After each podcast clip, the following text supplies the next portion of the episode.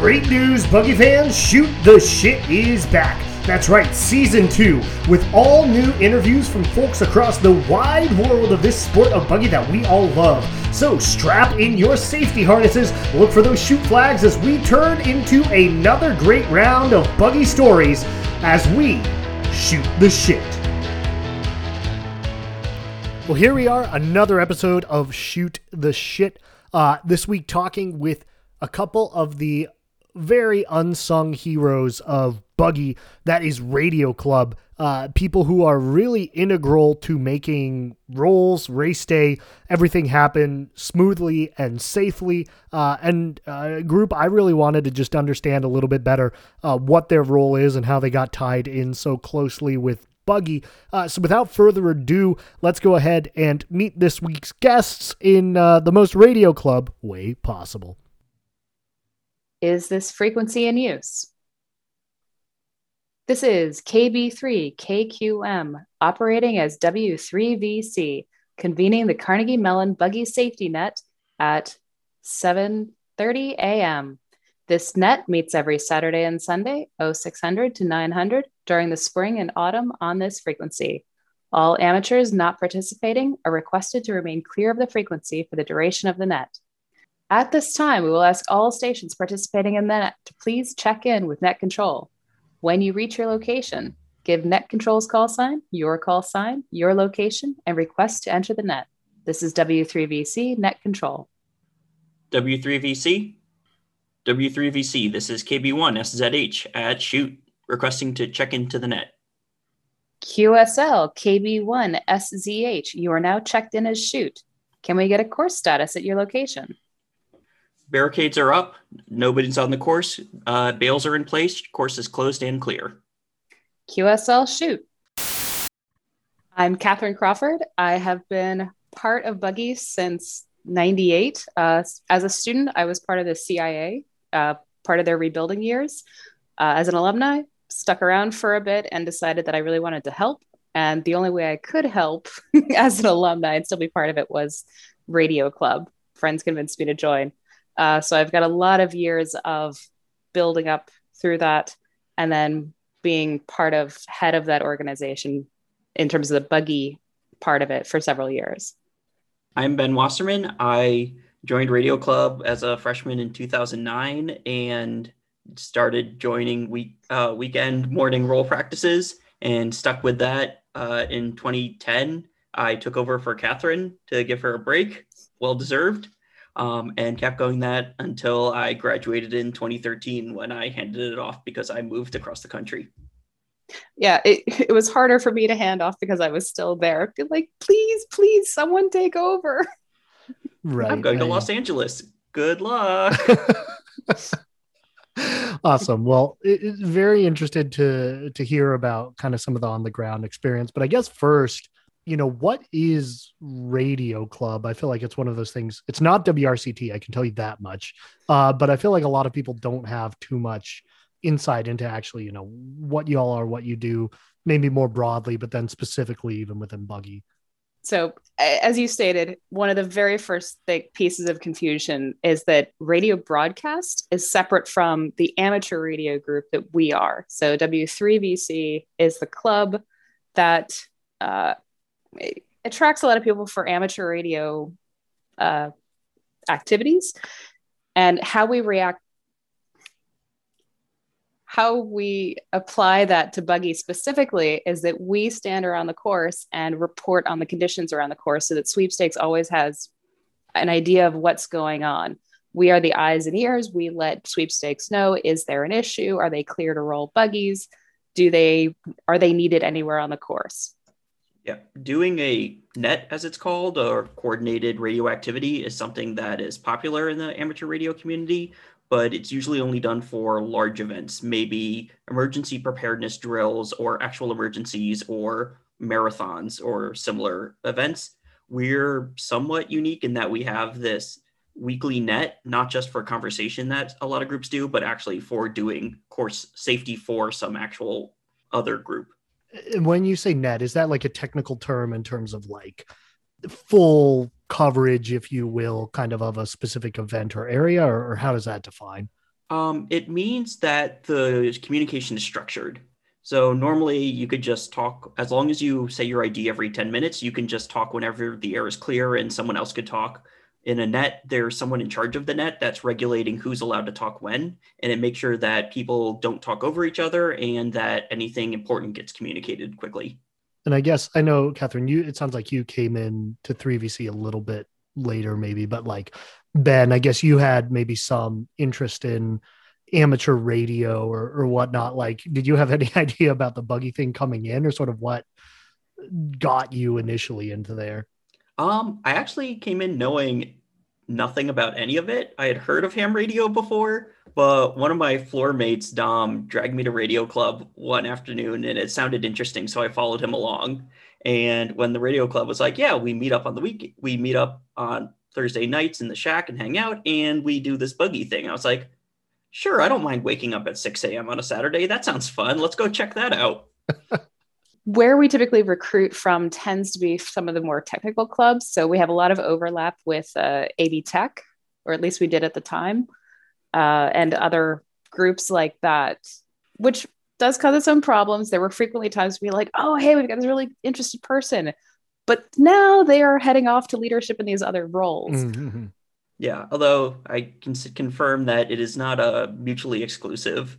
I was president of Radio Club my sophomore year and my either half of my senior year or my grad student semester. I forget which. Um, and I was also head of AV Tech my senior year. So it is possible to do both. But there are also definitely some AV Tech people that would either have to go to bed early from tech events to wake up for buggy, or they would just stay up all night long finish cleaning up the show Saturday night, and then do buggy in the morning, and then sleep all day Sunday. Wow, yeah, go straight from sunshine to right out on the course. Cool. So, so let's talk a little bit more about the specifics with buggy. Right, you know, you talk about the net and the safety. I imagine does there end up being some amount of sort of training required with that, just to get familiar and like. Because I imagine you have to be pretty well steeped at some point in buggy rules and all that type of stuff. I, the rules are small part of it because i mean we aren't we aren't focused on like how the buggies are constructed or the logistics of that individual teams need to worry about. Our concern is um, the very structured aspect of the free rolls itself of how is is the course clear enough that we can send buggies around? So to clarify where the key positions are so we need a minimum of three people and if we don't have three people like people can't roll. So it is really critical that aspect of it so someone at top of hill, that is typically also our net control, the person controlling the net. And they're also speaking with sweepstakes, making sure sweepstakes is completely informed of what's going on. The two other points that are very critical are uh, if you're familiar with the free roll section where the stop sign is before Phipps, we typically have someone on the outside of that. We call that Panther for Panther Hollow Bridge. The other third part is the chute. Obviously, that's if something's going to go wrong, most likely it's going to be there. So we really need someone there to double check and keep reporting what, what's going on. And so net control, as Ben mentioned, is controlling like who can talk when and is double checking. It's like, hey, asking everyone, hey, are we clear to go? Is everything ready? And then when the buggies go around, each of those positions are reporting when a buggy passes their location. We typically like Panther one, Panther two, to indicate that the buggy passed their location. We don't care who, we don't care what what special driver buggy combination. It's just how many went past our location. And then clear uh, is Shoot's way of mentioning it's like, hey, not only did all the buggies went past and the follow car went past. And once we know that those buggies are up and out of the way, we let sweepstakes know that, hey, you are now free to send the next organization. Yeah, net control is at the top of the hill because a that's where sweepstakes is that's where all the coordination is so they can talk in person to sweepstakes. And b our radios nominally don't actually talk directly to each other they're talking via a repeater which mm. radio club owns and maintains in the top of Hamerschlag Hall conveniently the tallest point on campus. But if the repeater ever goes out we want to make sure we can keep operating and buggy doesn't stop rolling so net control is actually at a point where they have enough line of sight that they can do point to point to all the radi- other positions around the course, even if the other positions around the course can't reach each other directly. To clarify something, you sort of mentioned walkie talkies earlier. It's considerably more than that. It's we do all of our members who are out there do have to get an FCC license for amateur ham radio. So that's one of the minimum requirements. And so the repeaters that we're using, the repeater, the club repeater, and the individual pieces of equipment, it's little bit more substantial than like a walkie talkie you'd get in a toy store. In that sense, like, is it like a specific frequency or, or something you all are on? And it's kind of like that Yeah. is okay. Yep. So the club got our repeater coordinated with other repeaters in the area to a specific receive and transmit frequency. So we all use that pair of frequencies. When we are doing rolls, we actually call onto the repeater, make sure no one's using it. Very odd at six in the morning on a weekend. Um, but then we actually call that we're locking the repeater down and we're reserving that frequency only for our communications net. Mm. And when we're done with the net, we make another call on the repeater saying, okay, we're now done. We're clear of the frequency. It can resume for general uncoordinated traffic. it's Yeah. usually us coordinating breakfast. Right. I was gonna say uh, at that point it's pretty much only radio club. Like what is uncoordinated traffic, you know, on like a Tuesday afternoon or whatever? Is there much going on or Not too much. It tends to be someone calling in in between classes or if they have the gap saying if anyone's around, anyone wants to go grab food in Oakland. gotcha. It's- so it's it's kind of this weird proto group chat or whatever that requires Yeah. an FCC license.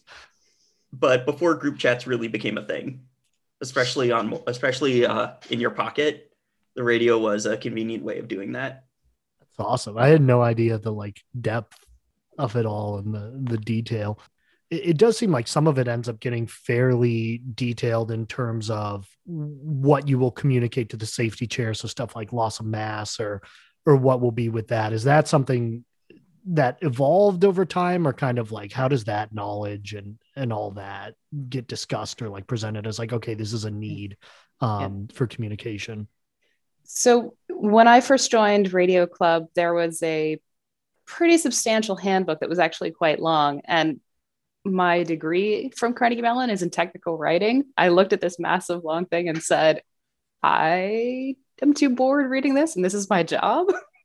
so I went through and I actually pared it down to like a two page, like, here's like the key things. So we ended up making this little cheat sheet that we could hand everyone. So I I would try to get through like a have people shadow the first time there if be like hey come down hang out with each of these positions to get a sense of it. But also like the key things of like yeah this is our this is our precise communication method because this is the most important bit. And here are the things that you need to tell us what happens.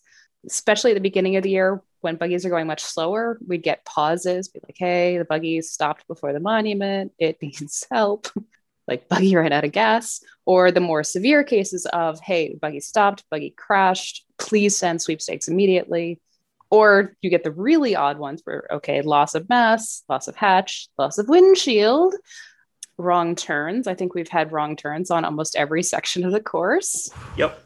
So those are a little creepy when that happens, uh, or different things of uh, when the first transition flag or transition flag is not required, but shoot flag is.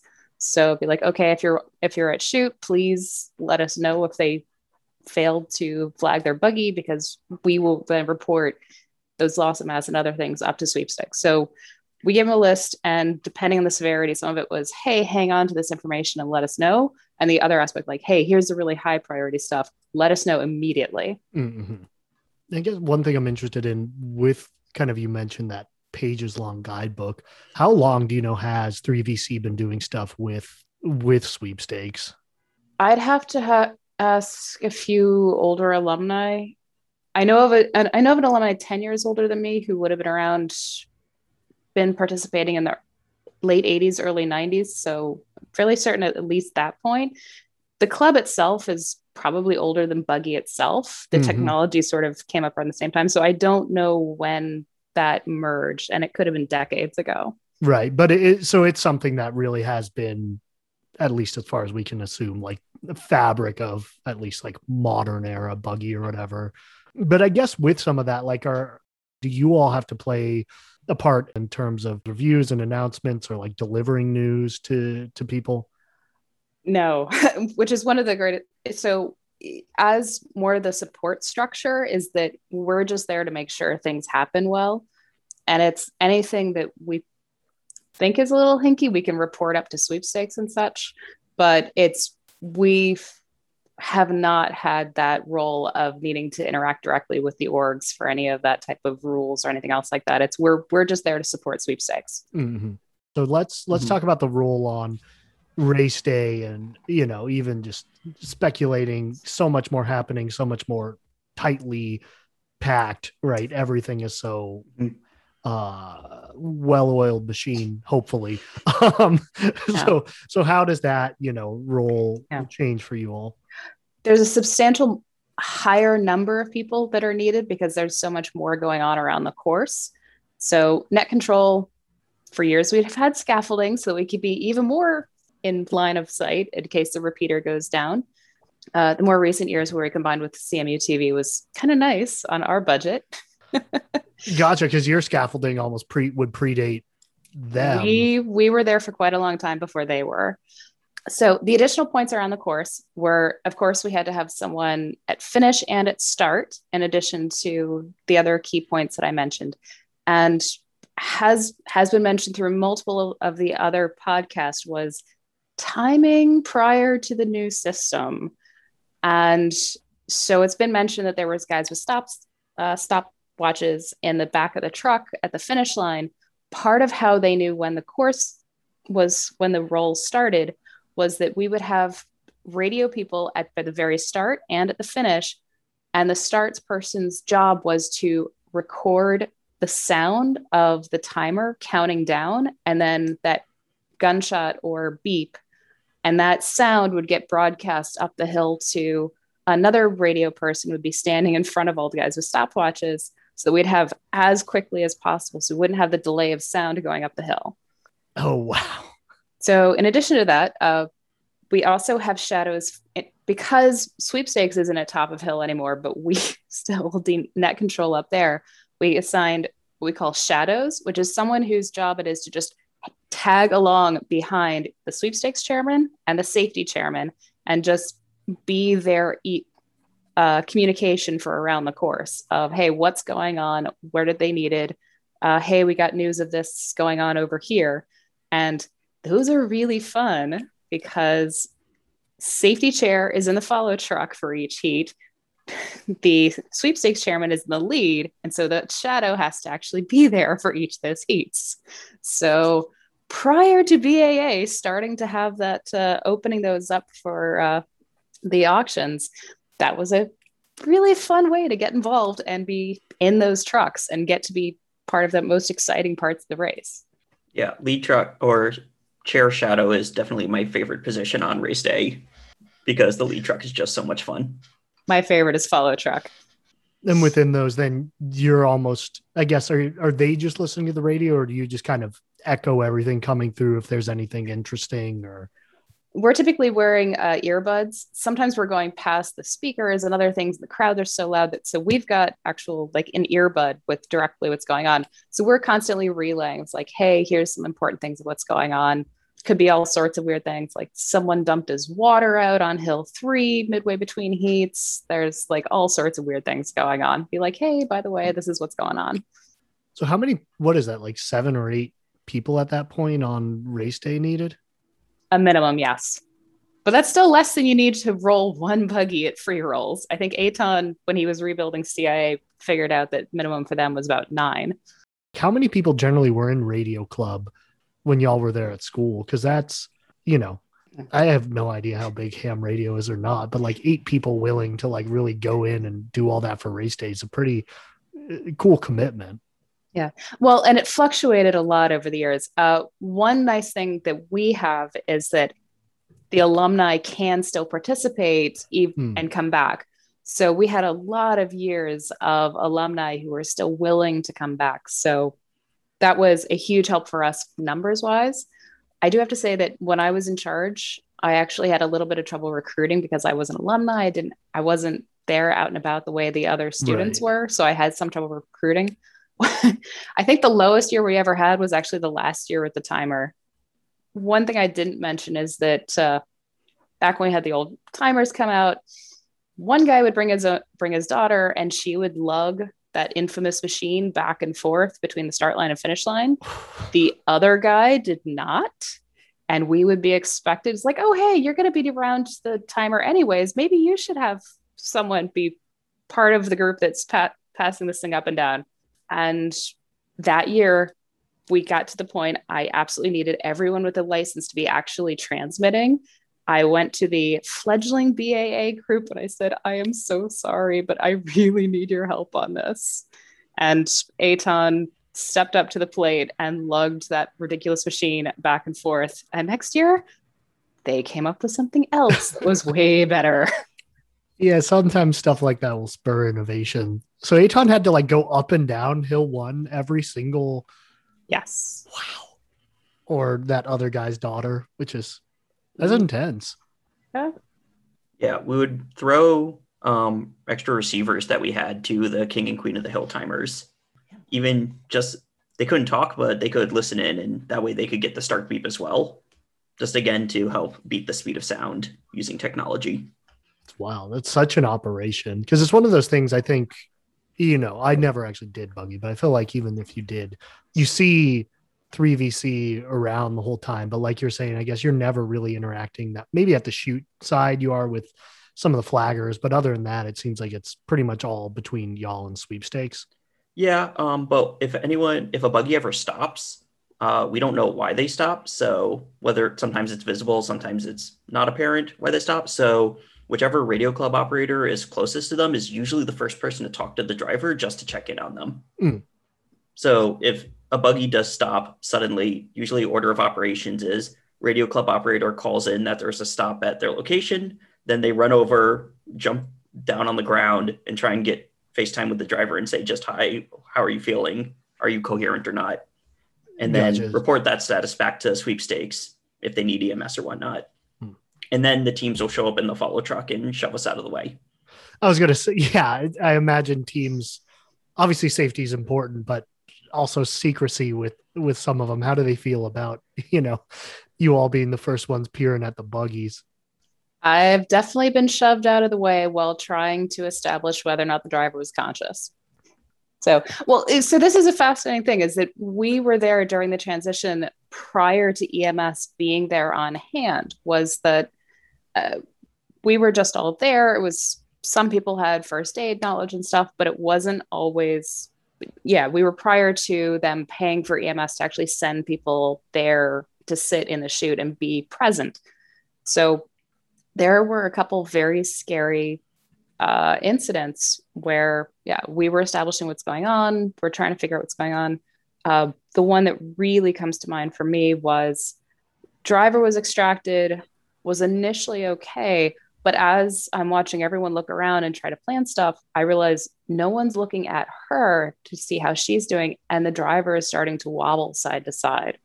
So I, I quickly ran around the buggy, got behind her just as she collapsed, at this point, eh, yeah, there were multiple things that went wrong in this particular case. None of us had CMU EMS number on our phone. We hadn't programmed it in. So I called 911. I'm snuggling the driver, trying to convey convey body heat to her. And 911, they don't know what buggy is. They sent a fire truck. And if we had been in direct communication with EMS, they would have known how to communicate that they needed an ambulance, not a fire truck. So it, she was taken to the hospital. I saw her a couple months later. She was fine, but it was still a very scary progression of realizing, like, wait, like, there's no one person whose job it is to look after the driver. So that was some, one of the things that I tried to instill with the other radio club people was like, hey, let's, everyone's going to be looking around. It's going to be a madhouse, but look, check that driver and keep watching. Make sure either someone from the club is looking after her or you yourself be there. That's wild, especially right.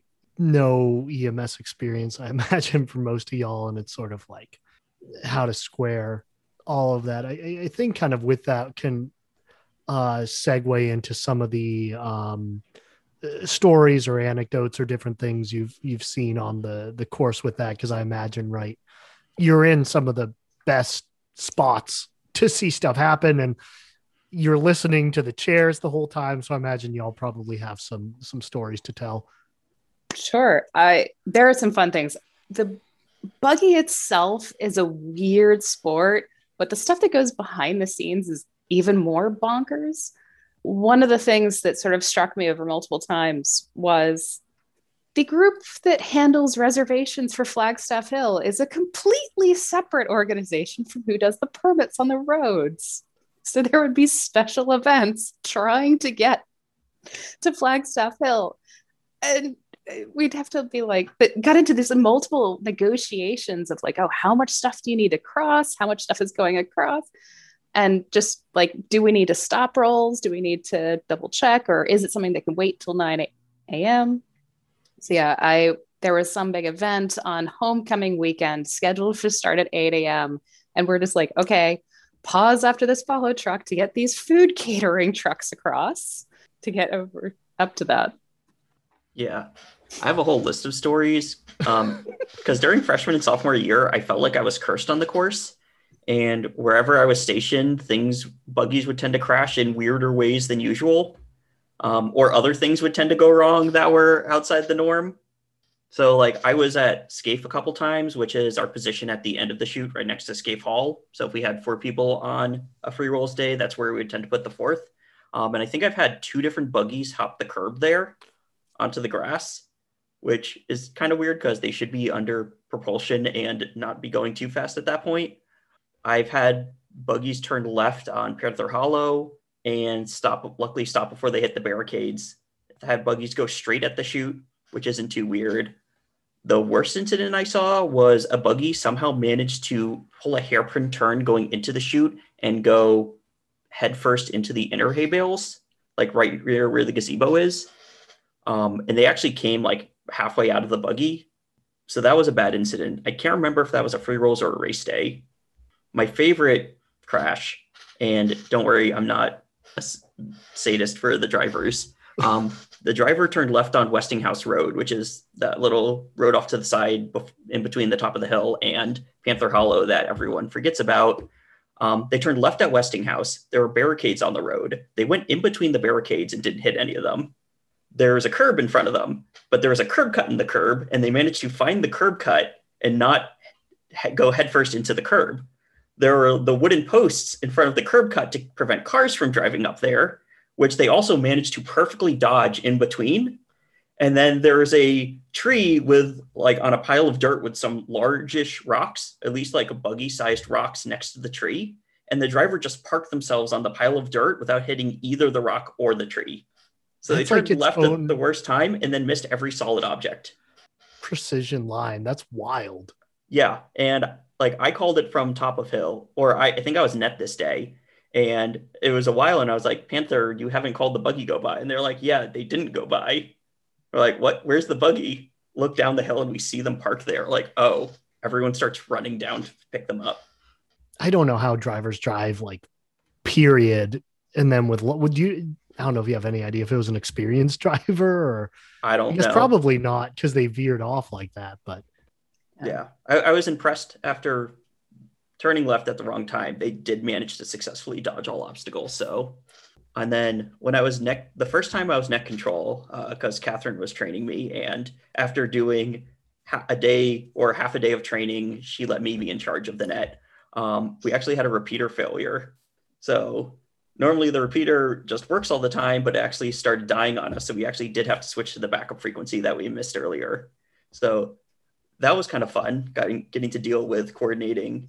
Uh, and it was actually good. Catherine, I think, was still there because we were able to have one person on each frequency. Mm. So as like every station like got the message they had to switch over to the backup, we could still make sure we were communicating with them, even though no one was on the same frequency anymore.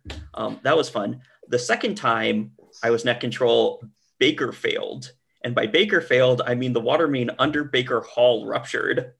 So it start so it was a nice day. I forget whether it's Saturday or Sunday, but it was a beautiful day. Everyone was super excited for rolls. And Shoot calls out that there's this brown liquid coming down the back hills.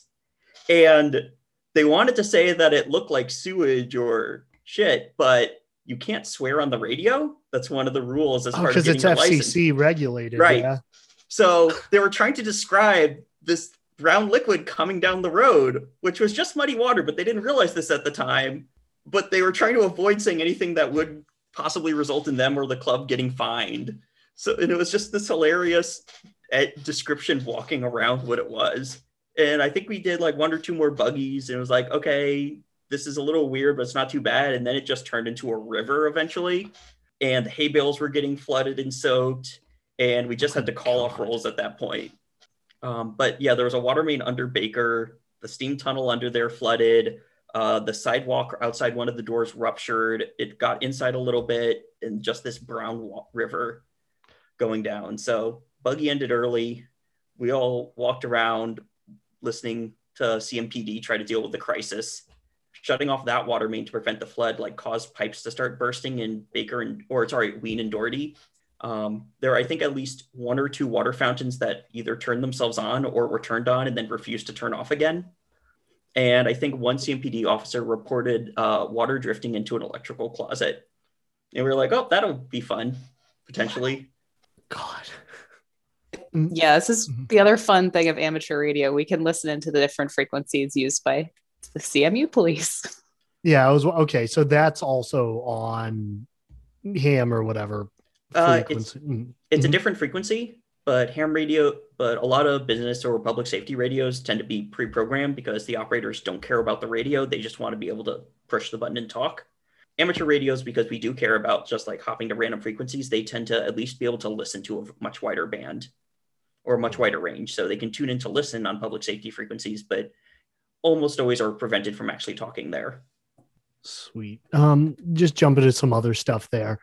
I mean, one thing that kind of it seems like there's not a ton of margin for error in some ways on on your end, where like you're such a backbone to everything. Like, is that something that's ever manifested where like when things go wrong, like how does that play out in terms of affecting Buggy?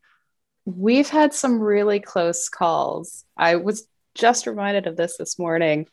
During the time that I was in charge, I asked everyone to show up like 20 minutes early. It's like, let's just make sure everyone's coming so I can start calling up. Let's double check. If you need me to make a phone call for to wake you up, I will happily do so. So myself and one other person are out there, and it's we need that third guy. So I'm doing some radio checks just to like waste the time in between. And with two minutes to go, car comes racing down out of the golf course and i see that it's our third person he parks on top of the grass at top of hill hops out and says it's a good thing you tested your radio because that's what was sitting next to his bed and that's what woke him up Oh god. Because I assume they just wouldn't be allowed to go if if there aren't three of y'all there. Or... this is why i almost always scheduled four people Mhm. partly for the training and getting people around and like hey maybe we could have like a rover going around because that's the other thing is we are stuck there i mean it's if someone is barricading at one of the locations they can call up to the org and be like hey i need a bathroom break. Can you send someone down? We're stuck with just who else has an fcc license and is also neutral enough to join. So i always try to have that buffer of okay we have a new person. I don't know how reliable they are yet. I'm going to schedule four. And race day was always fascinating. Like I mentioned, lots of alumni come back, but a lot of them do like to sleep in. So it'd be like bare bones minimum at the very start of rolls. And then we'd slowly gain more and more rovers as more alumni showed up to watch the race. I've certainly done that a time or two. Missed the first uh, heat or so. Oh, I did miss my, I forgot my camo story. Mhm. Um, so there's a rule that you can't sit on the hay bales in the chute because you might get hit by a buggy. Um, and this rule exists for a very important reason because you might get hit by a buggy. And one day I was in the chute on free rolls and I felt I knew slightly better because I had a direct line of communication to when when the buggies would start rolling. So I could get up with plenty of time for the buggy. Um, so I was just sitting on the chute talking to, I think, my friend in EMS at the time who was standing there with me. And I'm like, okay, buggies are coming. Okay, buggies at Panther. I guess I should get up now. Stood up and I'm like, oh, it's Camo. This is one of the buggies that I recognize at least. Camo's a little distinctive, the AE Pi buggy. Um, and it gets to where it should turn. And I'm like, Camo's not turning.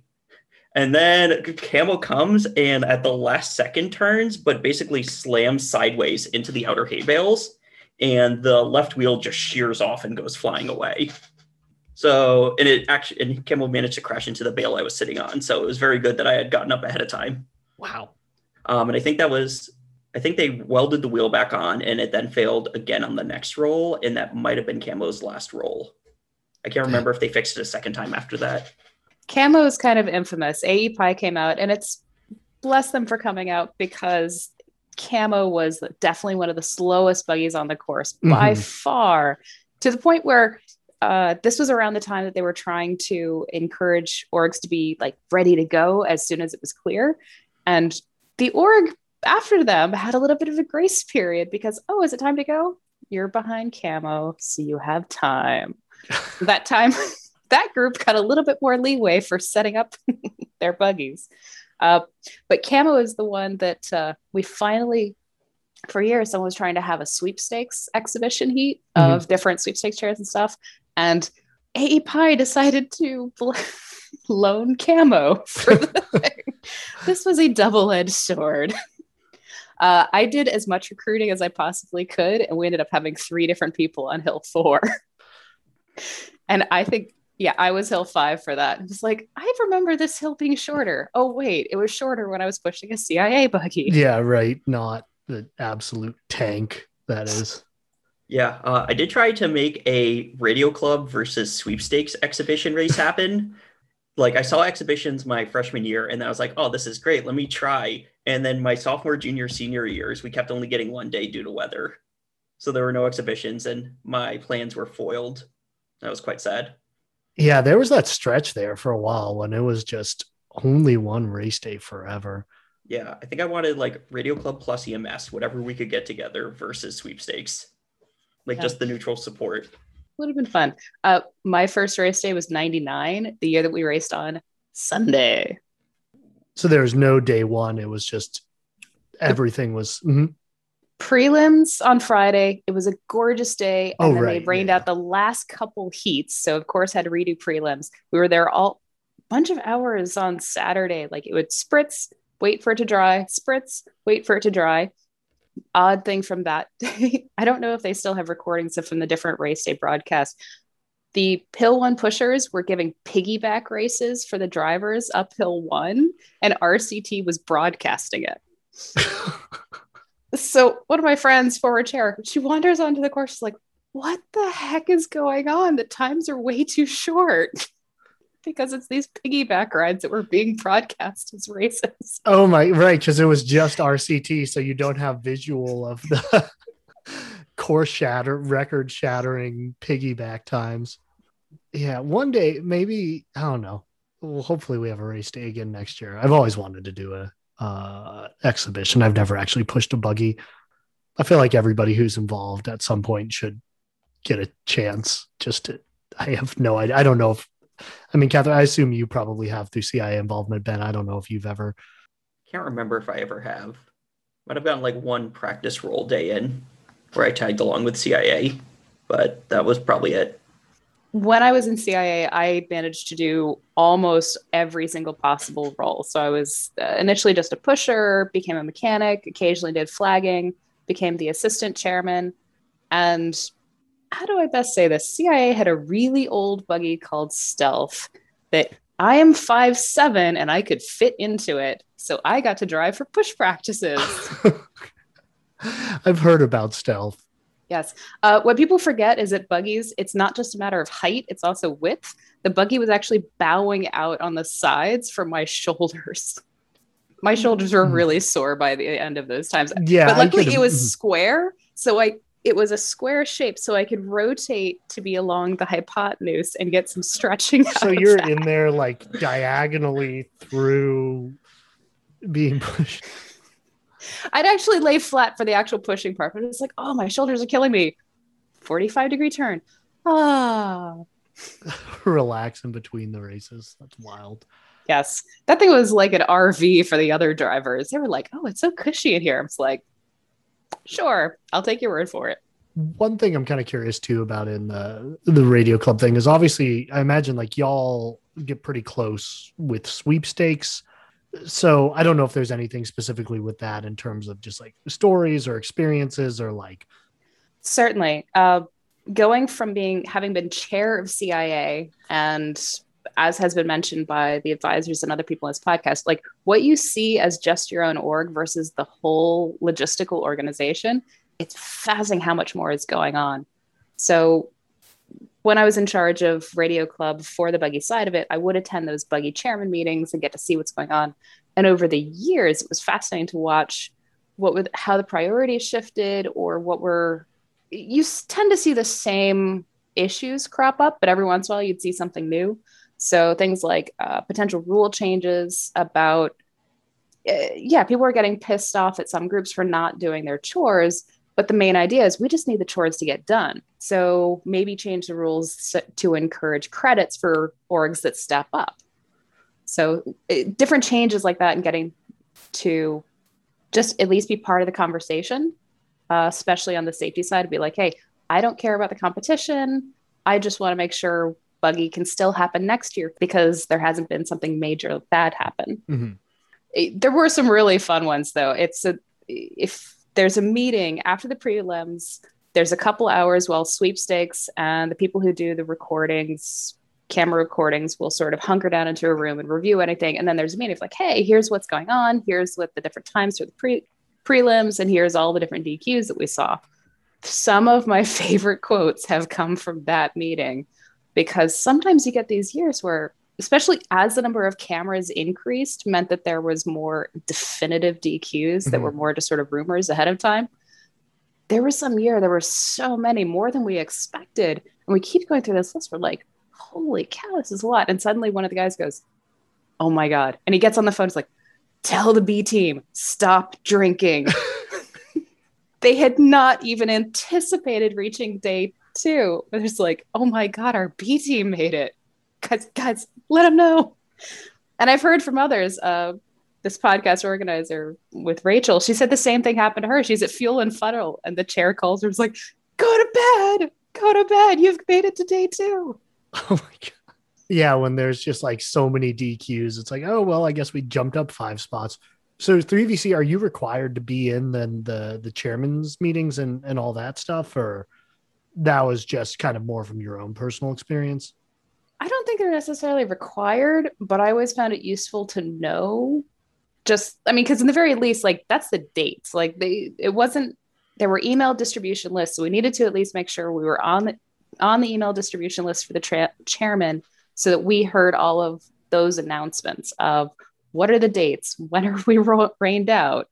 In addition, uh, if any of the rules changes, uh, one of the things that one of the bits of massive chaos that was happening while I was Radio Club was not all of the organizations paid that close attention to the rules on what color their stop flag mm. needed to be. And so during free rolls, it's not that big a deal. Each one comes out during their time, flags the buggy, and goes back. But it, whenever it was out of order, you'd occasionally get the wrong person flagging a buggy. And that caused some chaos when one of the orgs was using a yellow flag on their using a yellow flag for their go flag and everyone else was using that as their stop flag so yeah radio club says hey call buggy stopped we think she applied the brakes and then yeah, it, it got into an organization. We needed to to report back to sweep students like, yeah, by the way, what we're seeing is that this buggy got the wrong color in front of them. Yeah, I had a conversation yesterday. We recorded one with flaggers to just talk about mm-hmm. the, the lost art of, of flagging. And we actually did go into that a bit. I guess now it's like one standardized stop flag or whatever. And yep. um, but yeah, even right it's not red and then like SDC is red and it's like does red mean stop? No, black and yellow means means stop and yeah, yeah. the club back Radio Club actually has a couple of stop flags. No go flags. Just, we just have a couple of stop flags in the shack that we would occasionally bring just in case for like Panther where there isn't a flagger there and there's a stop in the chute. We can stop the buggy earlier and keep them from getting to the incident. Mm they might be too small to actually be noticeable, but it was, I'm glad yeah. the attempt was made. The flagging was fascinating. During the time that I was there, one of the CIA former, other CIA former chair, Aileen, she was participating as a grad student. So she came out as a flagger so that she'd be away and not causing leadership conflict, but still participating. But that was the most organized set of flaggers I have ever seen. when someone called out brake flag, you see like all of them would jump up and you get a line of flaggers out there with their stop flags. If someone went past that, that was a problem because there were so many brake flags visible. So she was actually on the uh, the call we had yesterday as one of the volunteers to speak on on flagging. So that that totally makes sense in hindsight after uh, talking with her yesterday. Any other things in kind of the anecdote? Um, um one for me that I so. Mm-hmm as Ben and I have mentioned, we love the lead truck and follow truck. There's so much stuff that you get to see as like watching the buggy through that whole progression. It is really fun to watch. Myself, as former CIA, and for the few years where they still tried to do a dropping push bar, it dropped forward, so it was within the rules. That thing would mess up so many times, and it gave me so many gray hairs to watch it from that follow truck one of the times I didn't wasn't aware of this until afterwards. The driver was told to just send it up and down all through the free rolls. So I'm just watching it going, what the heck is going on? And then she forgot to put it up when she actually reached hill three. So I was like, oh dear. But my all-time favorite because of the reactions, I believe it was Mirage. So with how I'm sure this is not state secrets anymore. Uh, with how it was constructed, that the actual handlebar had to come off in order to get the shell on and off and had to be tightened down. And if that didn't happen, it might unscrew itself. So Mirage gets a push at the top of hill two, handlebar pops off, and I am watching from the lead truck. The lead judge is falling, laughing so hard he's crying because he he saw what was going on. And I'm sitting next to the broadcaster at the time. I think it was Alan from RCT, and he's just talking about how oh CIA is known for their dropping push bar, blah, blah, blah. and it's just like I had to do this hand motion of pulling the handlebar away. and at which point I see this dawning of understanding that no, this is not what's supposed to happen. That buggy is missing the actual handlebar. Oh, the hill three, four, and five hated that. I think I hope it was exhibition. I can't remember, but they were pushing up the buggy by holding on to the staff and pushing. Oh my god, cool. You know, I we talked a little bit about kind of the relationship with sweepstakes, but I don't know, just kind of curious on your perspective of like in general how the buggy world kind of sees 3VC and if there's anything. Obviously, we've gone into a lot of detail on it, but like eh, you know, you feel like getting on the record or whatever that Uh, may have been missed otherwise or like what that relationship sort of is is like you know with the sport at large in terms of how radio club interacted with other orgs i try to stay very cognizant that we really are beholden to sweepstakes this would be a little odd during the actual free roll practices because i was anyone at net control frequently myself would be well I'm the one letting them know when it's time to send the next buggy. And I really want that information to flow through sweepstakes but occasionally it ended up going directly to the orgs, be like, hey, send your buggy. But in general, because we were non-competitive, I was trying to make sure that we respected that hierarchy of mm. making sure sweepstakes was the respected voice of, of the course.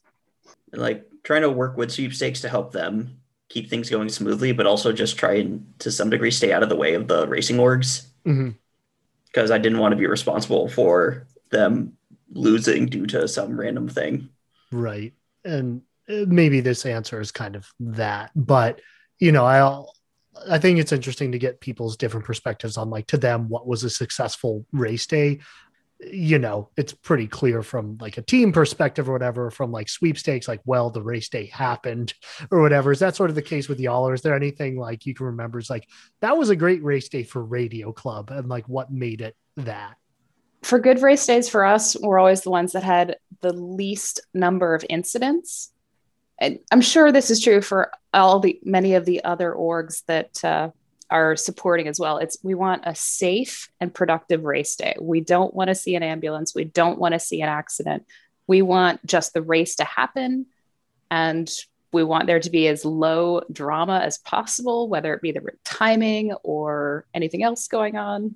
Uh, it was really cool to watch the records being set in 08 So 07, the roads were terrible. I think that was the year where lane two, they actually tried to set up the heat so that no one was using lane 2 Mhm. if we could avoid it. And it's so funny because as soon as we knew that the course had been repaved, we're like, yep, this is going to be a record setting year because the roads are that that good. So that was really cool to watch some of those differences.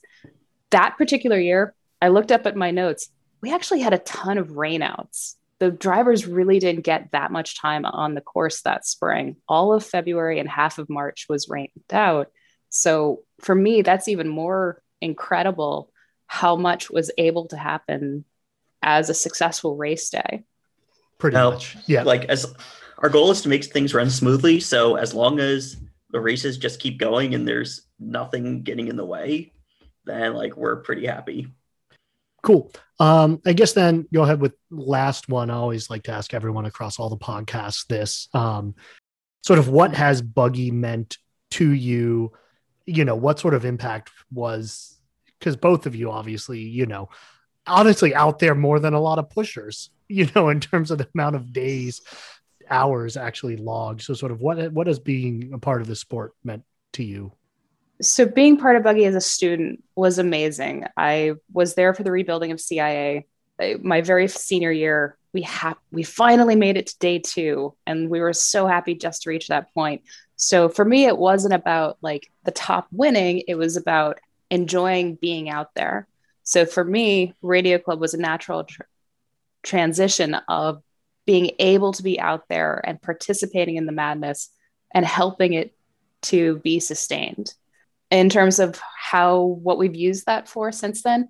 Uh, as ben has mentioned those safety nets get used for other things around the year marathons other things. So my first non-buggy related item was i got to participate in the pittsburgh vintage grand prix. Mm. late july they shut down the roads of schenley park and they race cars around that area which is really fun. They actually overlap with a buggy course. They go anti buggy word from Panther Hollow Bridge and then off at Westinghouse is part of their course.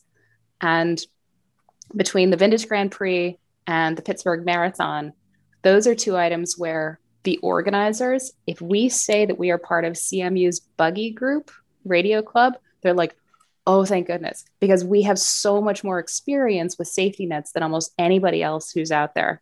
I have been net control for one of the four nets for marathon multiple years in a row because the organizer is a former CMU radio club person himself. And he knows that I have lots and lots of experience that is completely relevant to how the marathon safety net is run.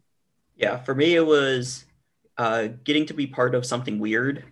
Uh, Buggy is definitely a specialty, and even among that, being in the weird support role that's not one of the standard racing orgs was kind of fun.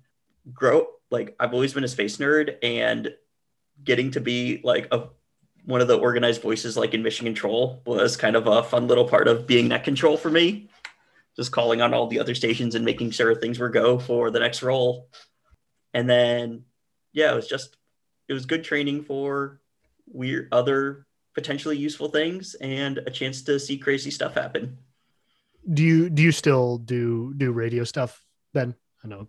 Uh, not really. Mhm. There's clubs in the LA area, but I haven't found the time to try and get into any of them. right. I guess you're landing rockets and stuff like that. So Yeah, it's a little time consuming. awesome. Uh don't want to cut um this short if, if y'all still got some more. I the mean, car would- chase was, I mean, it, the thing is, the sad thing is how frequently it happens. I looked, it's a lot of cars ignore the barricades. Um, so I was there during the time period where we went from like having two barricades at chute to having the entire line covered because people would come out of the Phipps parking lot for staff and they'd try to turn right towards where the buggies were coming. So we started needing more barricades to keep cars from that point. Over at Panther Hollow Bridge, eh, we'd get the occasional someone was trying to make a delivery to Phipps and didn't realize they needed to come from the other bridge. The weirdest for me was first we had a car come and that things went wrong. That car got onto the course. The next car to go p- past the cop that's at the end of the other end of the bridge I could hear what sounded like a car chase behind me. This big Ford truck is coming up screaming around the hill, and it's like he sees a second set of barricades, stops, and he's about to make a K point turn, and this other cu- truck comes screeching up behind him, stops. The cop comes out, slams his head on the hood, and so like, "What do you think you're doing?" And yeah, uh, that was a little unnerving to hear right behind me as buggies were going past at the stop sign. I think that guy either got a fifty or a hundred dollar ticket. It was, yeah, that cop was not pleased that someone had gone past him. Right. Wow. How many cars come? My my first couple years of Radio Club, part of the problem was that there was construction happening where there's now Newell Simon building, and the cars couldn't leave out that way. So the only way they could come out was through that entrance near Scaife. So on a regular basis, we'd be like, hey guys, we have a car that needs to come out. And we'd have to stop that guy and send them out behind the follow truck. We'd give them very precise instructions on where they needed to go. Or they'd stop and we'd send them out by chute. But yeah, that one was really tricky because they couldn't come out of that parking lot anywhere else. So we had to make pauses in the free rolls to let that happen. Yeah, I don't remember any particularly interesting stories. Just cars would try to sneak in, sneak out, ambulance once or twice, a lot of bicycles sneaking onto the course. Yeah. You could tell who was a local cyclist because they know that we were yelling at them and they were like, yeah, yeah, whatever. Sidewalks. uh, yeah. Well, cool. I think that's about everything I wanted to cover. I appreciate both your time uh, this afternoon and uh, I think other than that, I don't know if you want to do any pretend radio talk to to sign us off or something like that. I think Go I remember ahead. the net close. Uh, Go for it. Okay. This has been a regular session of the Carnegie Mellon Buggy Safety Net. The Carnegie Tech Radio Club would like to thank all stations who have checked in this morning and those stations monitoring who have so kindly remained clear of the frequency for the duration of the net. The net will meet again tomorrow morning at 0600 hours. This now concludes the net today at approximately 0905 local time. This is KB1 SZH operating as W3VC, now clear of the frequency. So there you have it. Uh, Radio Club. Uh, very, very interesting stuff. Just all the little details in and out. I don't know. That that, that fascinates me. Hopefully it fascinated you. Um, if you want to go ahead to the CMU Buggies Discord, uh, let us know what you thought of this episode, any reactions, any fun stories uh, it may bring to mind. We are closely nearing the end of this season of Shoot the Shit uh, maybe one or two more episodes. Uh, so make sure to get them in. But as always, let us know if you want uh, different topics or people or things for us to discuss and explore. Would love to do those. Um, as always, shout out the Buggy Alumni Association, uh, especially Rachel Schmidt, uh, who's really produced this season, actually brought you most of these guests and topics and really put together a lot of these great uh, stories. Makes my job easy to just go on here and talk. Uh, so, you know, especially reach out to her if you have ideas for other episodes. Um, and other than that, yeah, thank you all for for listening. Uh, we'll have another episode for you out next week, and uh, hopefully you enjoy race day uh, this year, which I, I, guess we're more or less getting in some form or fashion. So pretty exciting. Uh, thanks again, Buggy fans. I'm Will Weiner, and uh, talk to you next week.